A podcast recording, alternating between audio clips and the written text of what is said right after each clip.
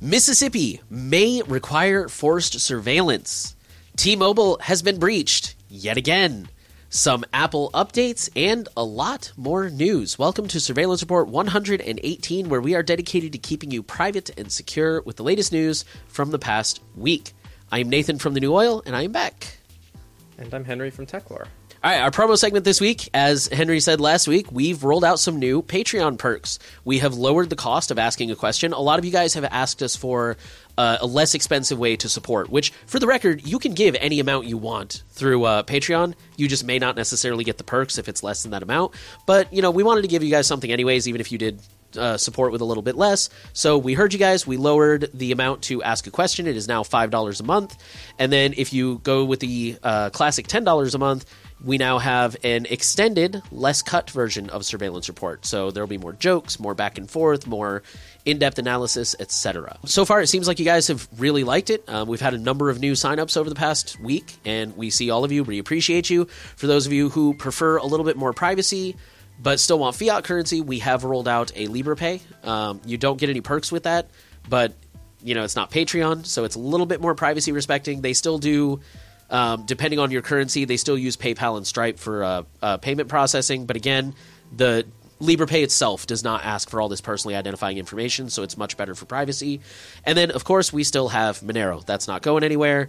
Monero is anonymous, and all we see is the amount that you have sent to us. So um, those are the three options. Thank you guys very much, and uh, thanks for keeping us going and continuing to support us. And also, just a quick note if you are trying to support us through LibrePay, um, we're getting kind of some weird emails from them. They're saying we have to add another payment option like PayPal or Stripe, but we have already added both. Uh, we'll try to get that sorted out this week. But if you're trying to support us through LibrePay uh, and it's not working for some reason, check back in a few days. Okay, with that, we'll launch into our highlight story.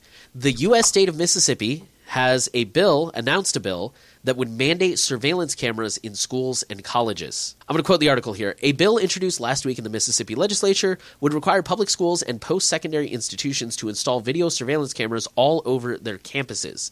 The bill would require that cameras also record audio and that they be installed in classrooms, auditoriums, cafeterias, gyms, hallways, recreational areas, and along each facility's perimeter. Further, it would permit students' parents to view live feeds of classroom instruction. Unquote. Parents can request access to the footage of any incident involving their child. Schools must notify parents, and campuses must have signage informing everyone about the cameras. And the footage will be stored in the cloud, but will be scrubbed every 90 days unless it gets flagged for investigation and they have to hold it for that investigation. Personally, I, I do like those oversights, you know, that the footage will be scrubbed every 90 days, things like that. Uh, you know, letting people know. I don't know really what the point is of letting people know when it's going to be mandatory, anyways. I don't, I don't know. I don't really have many thoughts on this other than I think that's super dystopian and messed up, and I'm clearly not a fan of it because, you know, that's really bad. And I, I know the article kind of points out that you only have so much expectation of privacy in a public place like a school and a classroom but also the article points out that like hallways like students have private conversations in the hallways when they see their friends and stuff like that so yeah this uh overall not a fan of this Yeah, I'm definitely very opposed to this. Um, just from a principle perspective, I mean, I also think of just the educational perspective here of all the money that they're putting into this instead of paying teachers more or doing anything else in the educational system in the US. No, this is what needs to happen. So I think just from principle, like even if this was maybe a good move, which I would argue it definitely isn't on so many accounts, from a privacy angle, from a um, education angle, I don't think it's good for kids to feel like they're being watched their entire life. Um, so I feel like it's very creepy on a lot of levels. Um, this I could have read the story as if it was a prison, and I don't think anyone would have asked questions. You know, um, it's- like it's it's ridiculous. And the one that's creepiest actually for me is it would permit students' parents to view live feeds of classroom instruction. yeah That to me is awful. I can just imagine like the helicopter moms checking in all day on their teachers and emailing a teacher. Oh, how come you said this one thing at uh, one thirty eight today during class? Um, so I feel like, as always, a lot of this stuff I feel like is going to make lives worse for teachers, which they don't need. Yeah i feel like this is just gonna make yeah you nailed it. It's just gonna make things worse i think. I agree with you. If you live in mississippi uh, or got if you got friends and family in mississippi go ahead and send this to them. Let them know like hey this is uh this has been proposed. Be sure to call your your politicians and tell them what you think. All right, now we're going to migrate over to the data breaches, and we're going to start with T-Mobile, which is very familiar with being in this section. So, T-Mobile was hacked to steal data of 37 million accounts in an API data breach. So, this affected both pre and post-paid customers, and the vulnerability was exploited in an API. Access lasted for about a month and a half. It included names, billing addresses, email, phone number, date of birth, T-Mobile account numbers, and plan information like features and number of lines. The article notes this is the eighth, eight Yes, this is the eighth breach since 2018. So in the last five years, they've had eight breaches. So good job, T-Mobile. You're killing it. Our next breach was very specific. The U.S. no-fly list was leaked after being left on an unsecured airline server. So I'm going to quote bits and pieces of the article here. A Swiss hacker discovered the list, and hacker, not cybercriminal, this was a researcher. A Swiss hacker discovered the list on an unsecured Jenkins server one night while poking around on Shodan. On the server was a large amount of company data about Commute Air, including the private information about its employees. There was also a file containing a copy of a 2019 edition of the no fly list.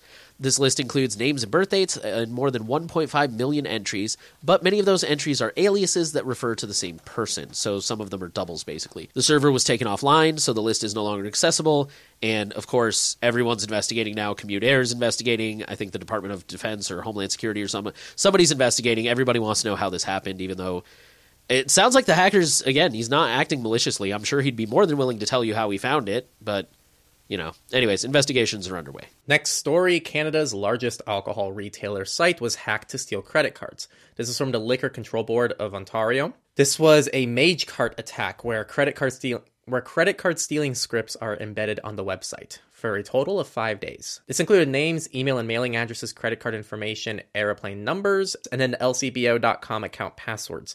Mobile app and Vintage's shoponline.com were not affected. Our next data breach comes from Nissan North America. Uh, this was the result of a third party software development vendor having a breach due to a, quote, poorly configured database unquote. This affected 17,998 customers. Nissan was made aware of this breach in June of 2022. This data included full names, dates of birth, and Nissan finance account info. So if you bought a car using credit directly from the dealership, which I actually found out recently is a relatively American phenomenon. Apparently, in a lot of countries, people don't like take out loans for cars. Good for you guys. It's not good. It's bad that America does it, but you know, we do a lot of things backwards here. MailChimp says it was hacked again. This is the second time that the company was hacked in the past six months, and it took place on January 11th, though the company did not say how long the intruder was in the systems, if known. The attacker used social engineering to access 133 MailChimp accounts, so that's a very small number. Perhaps they were targeting certain accounts. And this includes WooCommerce, who said that names store web store web addresses and email addresses of their customers in turn may have been accessed. All right, our next few uh, data breach stories are updates. So, Circle CI says cyber criminals stole encryption keys and customer secrets. This is an update to a recent story. Circle CI, um, I think it was two weeks ago we talked about them. They thought that they possibly had a data breach, so they just got ahead of it and told everybody, like, hey, just rotate your keys just to be safe.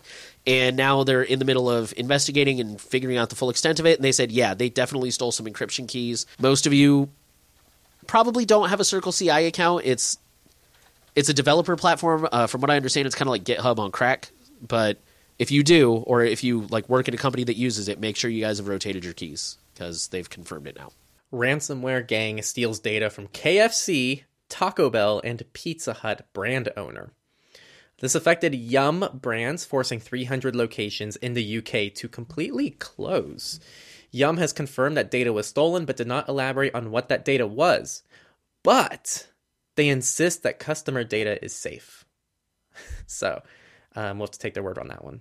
Okay, and our last data breach story Los Angeles Unified School District says Vice Society ransomware gang stole contractors' social security numbers. So, this is an update to a relatively old story from September of 2022. The title pretty much says it all. It's just new information that we're getting. Um, LAUSD is now investigating this whole data breach, or uh, not data breach, but like ransomware attack that they had. And LA is a megacity, so when I first kind of read this, I'm like, man, we're still getting stories out of this, but you know, they have like half over half a million kids in the system, so I guess it shouldn't be too surprising that we're still learning new stuff. But yeah. And now let's move over to the company news, starting with hacked Cellebrite and MSAB software released. Cellebrite is an Israeli cyber forensics company, and MSAB is a Swedish competitor. So these are these people developing um, not some great stuff for the world, we would probably argue back here. So the leak contains documentation and software code, though it's hard to know exactly what's in them without reading them ourselves, which neither of us really had the time to do this week. But hopefully we can learn something useful about how they work and patch against the exploits they use. Remind me, Cellebrite was the one who claimed to have hacked Signal when they didn't. Correct. I believe so. Yeah. So that, that yeah, so, so Cellebrite has like devices to like crack into your phone and extract data for for law enforcement. Uh, they falsely claim that they can break Signal, and Signal published this amazing blog post at the time. That's like these guys are so full of crap. um, so that was awesome. Um, so yeah, If you um, it's not like comprehensive, but if you want a little taste of what these guys can do, there's a really good documentary from 2013, I think, called "Terms and Conditions May Apply." Holds up really well, and uh, I'm pretty sure that's the one I think. of. I might be thinking of a different documentary, but it, it they do plug in a phone to Cellebrite software. You know, I might be thinking of Kill Chain, which is an HBO documentary from a couple years ago. But anyways, it's in one of those two. They do plug in a phone to uh, Cellebrite software and kind of show you some of what it can do. So they're both good documentaries. Just watch both of them. It's in one of them. Our next story comes from Apple. iOS 16.3 expands advanced data protection option for iCloud encryption globally. So Apple announced that they are advancing their uh, advanced data protection, which is just the zero knowledge iCloud stuff, beyond the U.S. And that's really it. Um, the tweet says that it will be global. It's you know going to be available for everyone everywhere. My personal cynical side, I don't think China's going to go for that. So we'll see how that goes. Um, they're probably not the only ones who aren't going to be happy about that, but they're historically Apple has a habit of bending the knee to China. So we'll see how that turns out. But yeah, I mean, even it, it's it's a good move for sure. Um, just a reminder that advanced data protection does not get everything. I think like what is it? Emails, calendars, something else. Contacts. yeah, everything that you can't reasonably end to end encrypt. Um, actually, pretty much everything that Proton offers without like Apple breaking email, because like you kind of have to break email to make something like Proton work real well. Um, so I think it's email, contacts, and calendar that's not end to end encrypted, which frankly is like the most understandable decision they could have made in my. I don't know though. Couldn't they keep like a backup of those in an encrypted format? Well, I mean, your phone backup is, but it doesn't. There's a reason most services don't end to end encrypt those three things. They're like built on such a legacy technology. It's really hard to end to end encrypt in a way that's um, seamless with everybody else that's using those calendars. Like what Proton's doing is really unique. Not yeah, many I don't know. services do I'm, that. I'm skeptical. That, but I could be it's- There's wrong, no so- skepticism. That's like they. I think it's pretty much their cited reason, and it's pretty legit. Like trying to build end-to-end encryption technology on these legacy technologies, especially email, in a way that doesn't break email clients. It's ridiculous. Um, Eh. so like, I totally understand why they decided to do that, but it's I'm skeptical, but I I'm not really a tech expert. I, I'm very open about that. I'm not a programmer or cryptographer, so maybe I'm just an idiot who doesn't understand how it works. But It's either way, it's it's still something. It's it's certainly better than what it was, where there was like absolutely no encryption, and it's really cool that they're expanding that globally. So Yeah, I mean, this is fantastic. I, I have like Mm-hmm. almost nothing but negative things to say. I mean, this now means if you're in the Apple ecosystem, you have pretty much everything end to end encrypted for the most part. And then the things that aren't, Proton is almost a perfect like drop in for it. So, um, I am gonna because I know people might ask for more info. I, Jonah and I did talk about this in a Techlore Talks, so if people want to watch that, I'll leave that linked below too. Oh, and speaking of Apple, definitely uh, the less optimistic side of Apple. For those who remember, a researcher was able to prove that despite you saying opt out of analytics and things like the App Store, um, Apple actually still submits personal identifiers. So they don't actually remove or change anything regarding how they collect data within those applications. Now, again, the applications were Apple Music, um, the App Store, and other very select apps that had ads. So this didn't impact like health data or anything that was ultra sensitive, but it's still very concerning and not a good thing. So now there's a class action lawsuit after the recent revelation that disabling analytics st- still submits personal information to Apple. So now there's a class action over that, which honestly, well deserved. Um, I have no complaints to that. Our next story is a really quick one from Microsoft. Microsoft will end the sale of Windows 10 licenses to consumers this month. So security updates will continue until October 14th, 2025. That's your deadline. So, just to let you know, if you're a Windows user, um, obviously we encourage you to check out other uh, operating systems like Linux, but there are valid reasons to be using Windows. I am on Windows right now for the haters. Oh my Um, god. I know, fake privacy advocate. I'm Oh such a my hypocrite. god. Why Um, don't you just get off your mic? But yeah, seriously. So if you are a Windows user, um, try dual booting. That's actually something that I do. Is I dual boot, and um, I only use Windows when I absolutely have to. And if you have to keep using Windows for any perfectly legitimate reason, um, just know that if you're on 10, you're going to have to upgrade to 11 soon. Which personally, I think is a security improvement, anyways. But yeah, just letting you guys know we're moving in that direction now. All right, and our last company news story is from Bitwarden, who's in the company section this week, not the open source section, for good reason. Uh, so, Bitwarden has extended a passwordless leadership with an acquisition. Bitwarden announced that it has, acquired European based startup Passwordless.dev, which is a significant milestone in rounding out the Bitwarden commitment to offering open source, scalable, and secure passwordless solutions to every business and end user. That was a quote from Bitwarden, not from me. Uh, another quote from them. Together, Bitwarden and Passwordless.dev provide a turnkey solution built on the FIDO2 and web authentication standards that are defining the future of passwordless. As part of this announcement, Bitwarden is excited to launch the Warden Passwordless.dev beta program, giving enterprises, developers, and security enthusiasts the opportunity to test and provide feedback on the product. For more information on the beta program, visit passwordless.dev. I don't have many comments on this. I'm kind of surprised they did a whole acquisition for this. I- feel like it's maybe I don't understand the tech well enough, but I feel like a lot of even smaller services have rolled out similar things. So um, I'm curious why they decided to do an acquisition instead of building it in house. But I mean, I don't have much negative to say about this. I'm I'm kind of in the same boat. I'm never a huge fan of acquisitions just because I don't like to see I don't like to see consolidation like that. I'm a big fan of breaking things up and decentralizing and whatnot. Um, the the bit that kind of put me a little bit at ease was it said that passwordless.dev quote was founded on open source principles unquote. It, I guess it's kind of one of those cautious optimism things for me. I'm I'm cautious to see where this goes, what this does. It's not necessarily bad by itself, but um, I'll, we'll just have to see where it goes. With that, we'll move into the research section, and we have only one story this week, but it's a good story. Ransomware profits dropped 40% in 2022 as victims refuse to pay. So, this data came from Chain Analysis or Chainalysis. In 2021, there were $766 million in ransomware payments, and in 2022, it was 456.8 million. So, yeah, that's a really big drop. Uh, Chainalysis says that it was not fewer attacks, as 2022 was actually one of the most active years in ransomware activity. But they did note that every year, less and less victims choose to pay. It drops more. This was a considerable drop, but it has been going down a little bit each year. The article points out it's probably going to take more than people just not paying for ransomware to go away, and I think that's a fair argument. But I think people not paying is definitely a huge component of that. So, personally, I think this is really good news. And now politics. Little known surveillance program captures money transfers between US and more than 20 countries. Quote, hundreds of federal, state, and local U.S. law enforcement agencies have access without court oversight to a database of more than 150 million money transfers between people in the U.S. and in more than 20 countries, according to an internal program documents and investigation done by, of course, our favorite Senator Ron Wyden from Oregon, who is always the person exposing these surveillance programs. Fantastic. Um, so this was started by the Arizona AG in 2014 as part of a settlement with Western Union to combat border trafficking.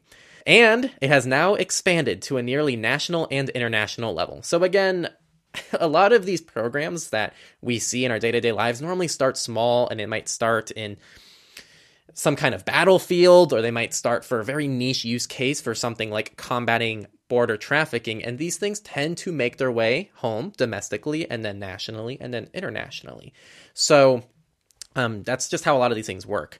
Now regarding this specific program data includes full names of sender and recipient as well as transaction amounts.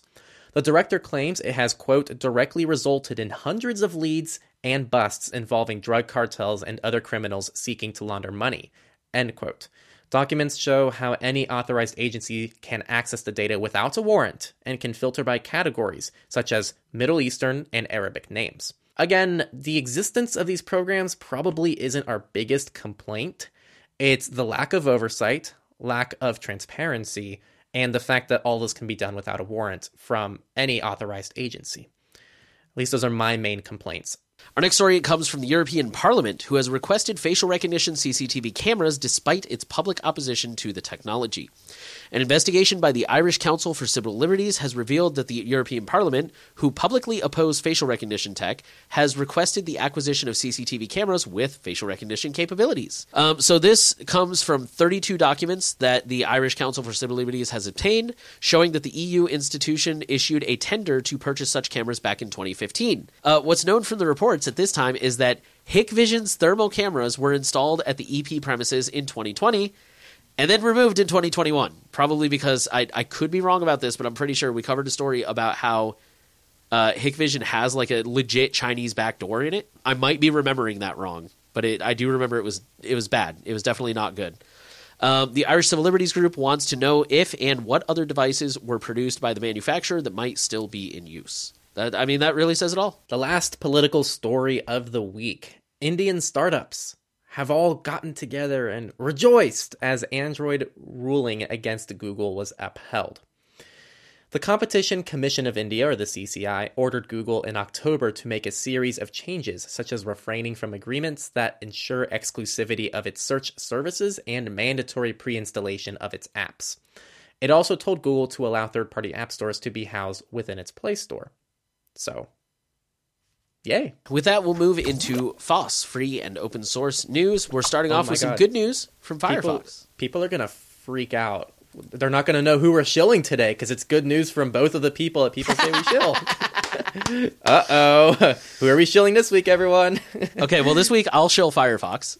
and I'll Firefox 110 will launch with GPU sandboxing on Windows. Unfortunately, not. Uh, you know, one of my readers on Mastodon pointed out, like, why isn't this on Linux? I don't know if this is like already a thing on Linux or something like that. But either way, this is for Windows specifically. Quoting the article, Mozilla plans to enable GPU sandboxing in Firefox 110 stable for Windows in February 2023. GPU sandboxing improves Firefox security by applying isolations to the GPU process. A sandbox isolates a process so that malware can't be used directly to attack other processes on a device. The malware has to find a way to escape the sandbox to run its attacks on the system. Unquote. So this has actually been in development for six years. Which is pretty crazy. The first iteration that's rolling out here in 110 will be a little bit weakened because there's still some ongoing file system related issues. So it's not going to be perfect, but I guess it's good enough that they're like, well, we should roll this out now and then worry about the other issues later. They are hoping to have it fully resolved and completely where they want it to be by version 112. And if you think we were shilling Firefox this week, uh, I'm going to shill Brave now. Because apparently, just covering positive news about services is shilling. So, Brave Browser's new Snowflake feature helps bypass Tor blocks. For those who haven't heard of it, Snowflake is a way that you can uh, pretty much uh, p- contribute to this proxy system that allows people to access Tor sites in censorship It's like a little mini bridge or a mini node, kind of. yeah, you're pretty much helping people in censored areas be able to access Tor. Brave has now built the Snowflake extension into the browser directly. It's kind of a risk free, user friendly way to help support the Tor network and help users who are censored in other countries. There's also not much risk for you doing this. Um, actually, sites can host Snowflake as well. Like you can just embed a Snowflake widget on any website, including your own. And anyone who's on your website can just click run Snowflake and you can just leave the tab open. And that's a way to run a Snowflake instance as well. So, um, pretty cool that they baked that directly into the browser. Okay, that'll take us into our Misfits section. Uh, the first article is um, well, okay. So the headline says collection of voice data for profit raises privacy fears. Uh, this is not really news for a lot of our listeners, but it's one of those. It's one of those things that's worth knowing about. And this article specifically, because I actually don't see this talked about a lot personally. Um, and this article is kind of one of those articles that might be really good to send to like friends and family because this is one of those articles who um, their basic premise is there's been a rise in voice assistants like Alexa and Siri, and because of that, there is now a whole secondary industry who is dedicated to taking those recordings and analyzing them for a variety of reasons. Like, for example, you might uh, determine that a customer who's on hold is angry and you know that might decide change who you route them to for example. Like maybe send them to a manager who has a little more authority who can you know handle their situation better.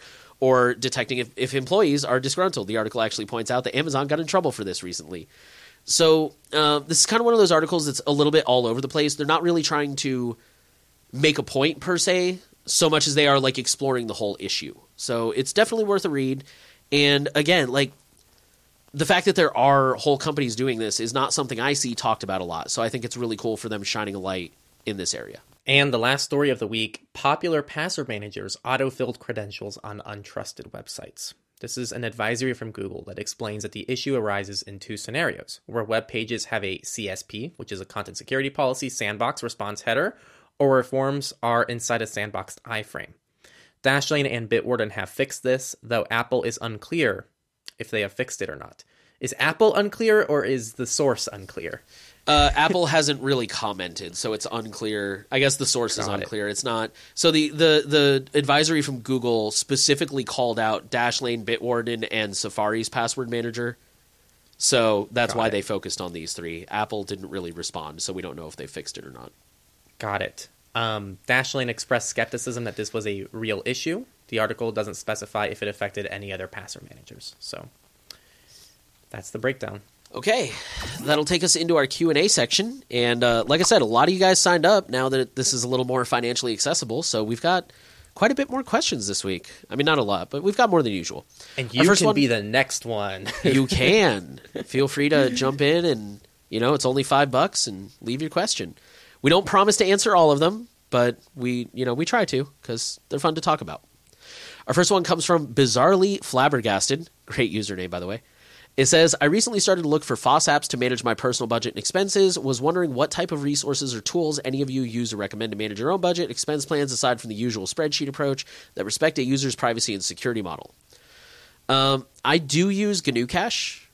Uh, there was an update a couple years ago where GnuCash doesn't like my bank anymore, so I can't automatically sync my transactions. But honestly, that's probably better for privacy because most pull your data using um, Plaid. I think most of them do.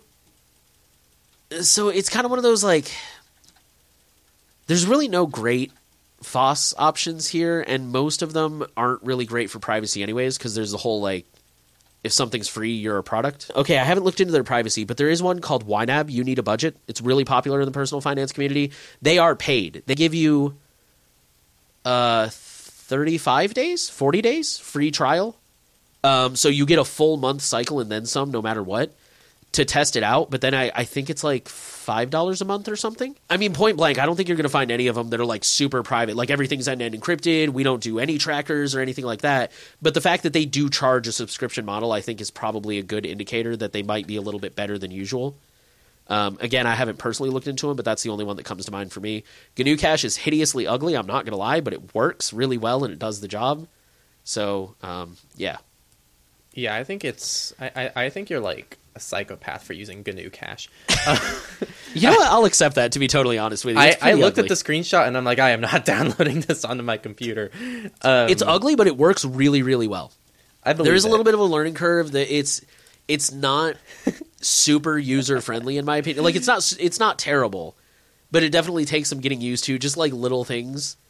I believe But it. uh, like like how to do split transaction is really weird, and it took me a while to figure out. But like, dude, it gets the job done really well. So when Android was my main system, I really liked MoneyWallet, one one word, MoneyWallet, no space from F-Droid. Um, it's actually a very quality app, though there is no easy syncing, so it's kind of just on your Android device and it doesn't integrate into anything. It's all offline.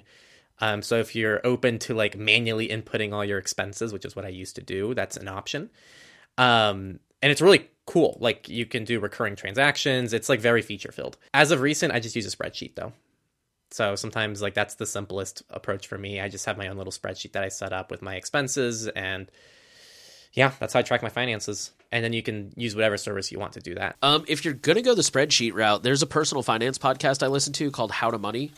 They um, somewhere on their website, I've never looked for it myself, but somewhere on their website, one of the hosts is like an old school spreadsheet kind of guy for managing his finances, and I'm pretty sure he's got a template on the website that you can download and use for yourself. So if you want to go that route, you could definitely try starting with that. All right. Next question from Freddie Mercury. What are your opinions on NetGuard and if you would recommend Android users?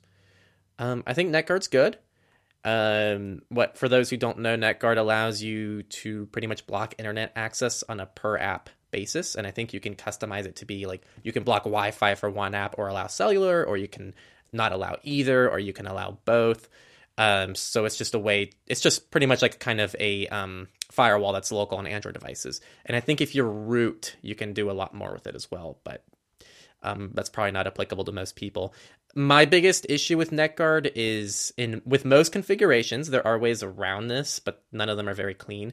Um, it does take up the VPN slot on your phone, so you a lot of times have to choose between NetGuard and a VPN. Um, there are some custom ROMs that have NetGuard's functionality built into them, so that actually does address that problem kind of nicely because then the OS takes care of the firewall aspect of things, and then you add a VPN on top of all of that and then maybe you can combine your VPN with like NextDNS or something. So there's like different configurations there. But my only issue with NetGuard is that it might take up your VPN slot, which again, that's kind of a personal decision on what you want to sacrifice there. I agree with you. I personally don't use NetGuard. I use Blokada, but uh, there's nothing wrong with NetGuard. I mean, my thing is, I don't really mind internet connections on apps. I mind what they're connecting to, which is why I prefer Blokada because Blokada is more about blocking the actual domains and trackers. I have so when I'm home, I'm connected to a Wi-Fi network that has a VPN on it, and then Blokada is active. And then when I leave the house, I have it automatically set to switch to a VPN. So, yeah, same same issue where it takes up a VPN slot. But I I think I'm going to make a video on this. But I recently migrated to just VPN with NextDNS in, inside the VPN. You definitely should make a video on that because now I don't have to use any of these things anymore. like I guess NetGuard would still have a use case because I could if I just wanted an app not to have any internet. Right. That's still a use case, but otherwise like I don't have to have Blokada or anything else that's doing like on device scanning. Like I just have NextDNS set up on all my devices all at the same time. It's yeah. it's fantastic. so I need to make a video on that, yeah. Yeah, you really should. I guarantee you people would be interested in that because I think yeah. other people I think the last time you talked about it, some of the comments were like you should go into more detail about that. So yeah, I'll make that ASAP. okay, our next uh, our next question comes from Kenny, who says, "Have you guys heard of Ente.io? I've been using it for secure and end-to-end encrypted backup as an alternative to Google Photos, and was wondering if you guys were aware of the project and had any thoughts on it or encrypted photo storage in general. Um, I've heard of it." Okay, I'm not making any promises. I will try to track these down and send them to Henry to put in the show notes. Some people have shared with me um, a list of criticisms and also their rebuttals. Let me put it this way: I don't have a strong opinion on them personally. Um, I've heard of them. I've heard mostly good things. Um, I, I, have my own Nextcloud server, so that's what I use for like photo storage and stuff like that. Do you? I, I think you're a little more familiar with them than I am. Do you have any thoughts? I'm not actually. I oh. have visited their website before, and I haven't in depth looked into their stuff. All I'll say is one thing I don't like is their website. Customers love us and so do industry experts. And the Uh-oh. industry experts, one of them that's listed is r slash d Google, and it's just like a post that they made. I love Reddit sub, so much, subred- but I would not call anyone on Reddit not an, an industry expert. Subreddits are not industry experts, and if that's like a marketing point, I, I don't know what that means. Um, same with uh, Y Combinator on Hacker News. Just making a post on a platform does not make anything an industry expert. That's just a side tangent there. Um, it doesn't mean they're bad, doesn't mean anything about the service. I'm just kind of complaining about their website a little bit here. yeah, the only concrete thing I have right now is just I've heard of them. I know they're thrown like they're mentioned a lot in the privacy community, but that's all I really know. Yeah. One thing I will say, and this applies to a lot of things in the privacy world. People listen up. There's a difference between a project and a company. And that's a very important thing when you're making a decision on what to upload all of your photos to, which is a pretty big commitment. A lot of people have like gigabytes, if not terabytes of photos, and it's going to take a long time to like do that. You are committing to a service that has no like we don't know their business model if it's going to work. We don't know if this is a company. I don't know. Maybe it is. I'm just saying. I'm just posing the question regardless of what service you choose the people that you're trusting, you want to make sure they're going to be around in five or 10 years. That's just something to think about. I'm thinking back to CTemplar, right? All these people or joined us. Bit. or LavaBit or like all these random services. Like they are very low key projects, and you should like really look and dig into like the business models of these because if you upload all your data to it, it might be gone in six months. Yeah. So just something to throw your way. I'm not saying that's what this service is. It's just I don't know. And anyone who is looking into it, I would encourage you to look more into the business model and the team behind it. Which do they have a team? They do have a team. So they have a team listed on their site that you They can look more into. I know they have at least a few people. Yeah. Next question from M. Now that Google is planning their own AirTag, would either of you consider buying one? And if so, what would you do to, quote, secure it? I've lost my keys before, and replacing RFID key fobs aren't cheap these days, so these seem like a good idea as long as they don't produce too much e waste with things like non replaceable slash non rechargeable batteries. A DIY alternative doesn't seem possible since these rely on the network effect. This is really personal preference, and I, I don't think you you can ask 10 different people this and they're all going to tell you 10 different things. Personally, I don't see the use case of AirTags because I don't lose things myself. Um, and if I did lose things, then like I have backups in place. Like if I lose my keys, I have backup keys. Um, if I lose my phone, I have like a process in place to like either recover my phone or like wipe my phone remotely. So I don't have a use case for this, but maybe you do. As for how to secure it, I don't think that there's enough information yet on this new Google one that's come out for us to really give you much actionable advice outside of like whatever settings and permissions they give you. Make sure to take them seriously and just respect whatever they recommend. Um, one thing I'll say is I do trust Apple and Google more with basic security on these devices than a random device that you buy on Amazon that tries to emulate that. So, from a security perspective, you're probably better off getting like an AirTag or a Google one than some random Amazon replacement. Um, those are my comments. I don't know if you have anything to add there. I don't have much to say here. No, I think you kind of hit the nail on the head. Um, yeah, in from what I can tell, at least looking at the AirTags, there's not really much you can do in the way of securing it. Like there aren't really a lot of settings to harden it. Either it works or it doesn't. Um, and again, do you need it? Like that's up to you. If if you've only lost your like I'm I'm in my 30s. I've only lost my keys once. So uh, something like this doesn't really make sense for me. And uh, I I have cats, but they don't really tend to get outside very much. So um, and they are chipped, so this isn't really a big deal for me. But if you are one of those people that's constantly losing your keys, or you know the dog is constantly running away, like stuff like that, then yeah, I, I definitely see the need for something like this.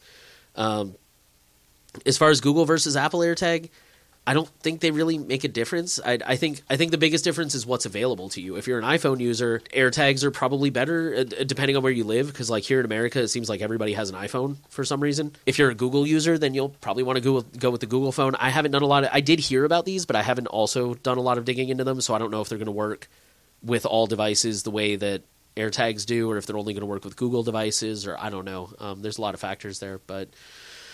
Um, yeah, I think it's a personal preference thing, and as far as I know, there aren't really any ways to secure it. But like Henry said, just pay attention to the settings and stuff like that, and you know, if it's something that you think is worth the cost, then go for it. Okay, and our last question comes from Kixies. What are your thoughts on the XX Messenger, which I think is pronounced Elixir, because the website is elixir with two x's.io, and the XX Coin?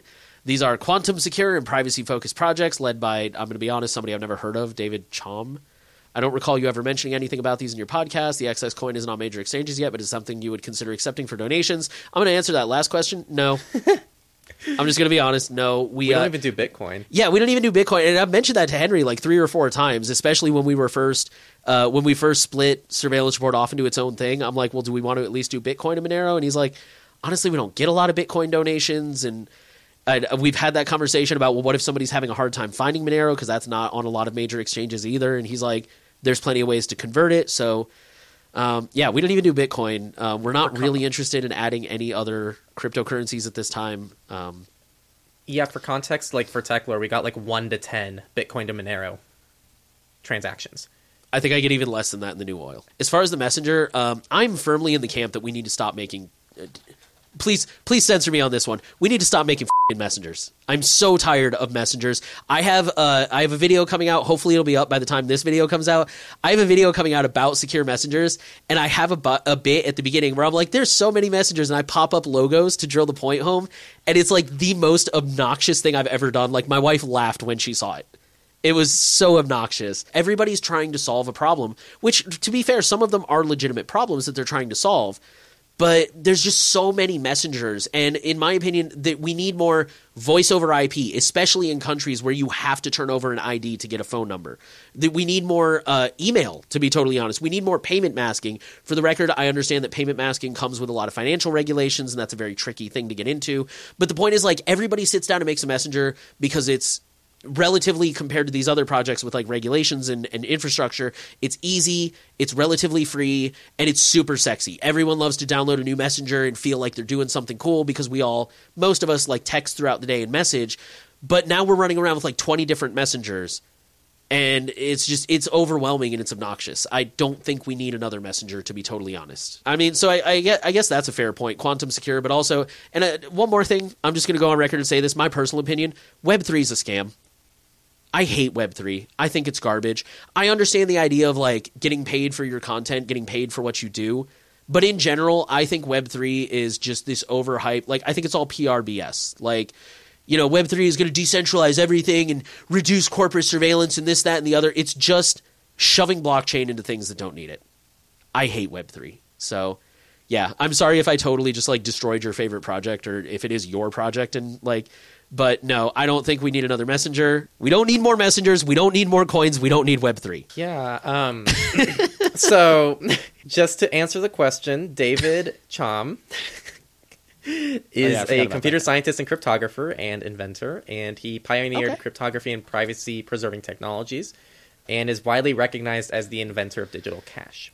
He has some like real credibility behind him. Um, though I'm not seeing any information about him on the actual website for the project. So I'm not I, I don't understand the relationship if he's the person who's building it or if he's just like supporting it or maybe he's part, like a part of the board. I don't know. Um, what I'll say is the the problem I have with all of these, and Jonah and I just talked about this on Techlore Talks. Like, let's say that this is a real use case. If Signal puts out quantum resistant cryptography, this is gone. like, this is gone. If Signal drops the phone number requirement, session's gone. Like all these services solve just one thing that Signal doesn't quite do yet. And now we have like all these different messengers that all accomplish different things. And maybe that's for the best. That is the nature of open source, but I personally don't appreciate having like hundreds of Linux distros that all just slightly do one different thing. I don't think that's the best thing for the average end user who has to pick a Linux distro and make a decision. It's not as simple and straightforward as just install Windows 11. It's like, oh no, so you have li- different Linux distros, you got to use a live USB to test them out or use a virtual machine to test them out and figure out which one's best for you. Oh, by the way, that one doesn't actually work with your graphics card, so you might want to use this other one. And here's the package manager differences and here's the desktop environments and it's like this is ridiculous. Was that That's graphics card bit a stab at me? yeah, Nvidia and Linux don't like to get along very often. Um so I don't know. That's my issue with this. Um, I feel like there's already so many great messengers that fit different threat models so well. I think Signal, like overall, is fantastic, but there's messengers that fit a higher threat model than Signal also, and they do an extremely good job of that. And so I just ask, like, do we need this? What will what issue does this solve? Maybe there is a very valid issue here. I've just never heard of this project before, and I'm just giving you just the general skepticism I have anytime I see a new messenger that people send my way. Um, just FYI, the reason I kept thinking that Signal has this is because we, uh, maybe a month or two ago, we covered a story about how researchers had presented a way to make Signal quantum post quantum resistant and had passed that on to Signal. So that's what I was thinking of. Um, Signal hasn't formally like adopted it yet. I don't know what they're doing with that research. But we did cover a story about researchers who were like, hey, in theory, here's a way we can add quantum cryptography or like quantum resistant cryptography to Signal. Here you go. Feel free to use it. So that's why I kept thinking of that. Um, but yeah, at this time, I don't think they do have it. Yeah, you're right. PQShield publishes post quantum upgrade to the Signal protocol and offers it pro bono to the Signal yep, Foundation. That was it. That's the one. I can't imagine that they're not thinking about quantum cryptography. Like, there's no way they're not. yeah, all of so them. So it's really only a matter of time until they add it. Yeah. Okay, that is it for this week. So Mississippi may require forced surveillance. Again, if you are in Mississippi or know anybody who is, be sure to send them that article because they may not know. T-Mobile has been breached for the uh, ninth time in five years. Eighth Apple. Time. Oh, you're right. Eighth time. Sorry, So I thought it was eight better. times before. I thought it was eight times. No, the ninth or eighth time in five years. Um, some some Apple updates, some good, some not so good, and a lot more. So lots going on. As always, we are doing our best to keep you guys updated. Uh, be sure to subscribe, and and we'll keep you updated as we learn more, especially about some of these ongoing stories. Our promo segment, once again, if you want to ask a question like all these wonderful people did, we have uh, Patreon where we have made the Q&A even cheaper, $5 a month USD. And then we have uh, the $10 a month is still a thing, and now you get an extended edition of the podcast with more of our banter and jokes and stuff like that. We still have Liberapay. Um, again, we're kind of working out some of the kinks on that one. So if it doesn't work at first, check back in a couple days. We're trying to figure that out. But that will be a more private way to support us without having to go through Patreon. It'll be a little bit better for you. And of course, the best option for privacy is Monero. It is anonymous by default. You know, the, the way to send Monero anonymously is to just get some Monero and send it. It's really that easy. It's all built in there. So we don't know anything about you, but we see all of your support, whether it's on Patreon, uh, Monero. We see it all, and we're very grateful for you guys helping to keep us going. Thank you for listening. As always, final thing we want to ask of you share the podcast around. Make sure that you are subscribed. Give us a rating if you're on a platform where that's an option. It all really does help. We are trying to reach as many people as possible with the message of privacy, and again, every little bit helps. So thank you so much for doing that. Thank you for listening, and we will be back next week.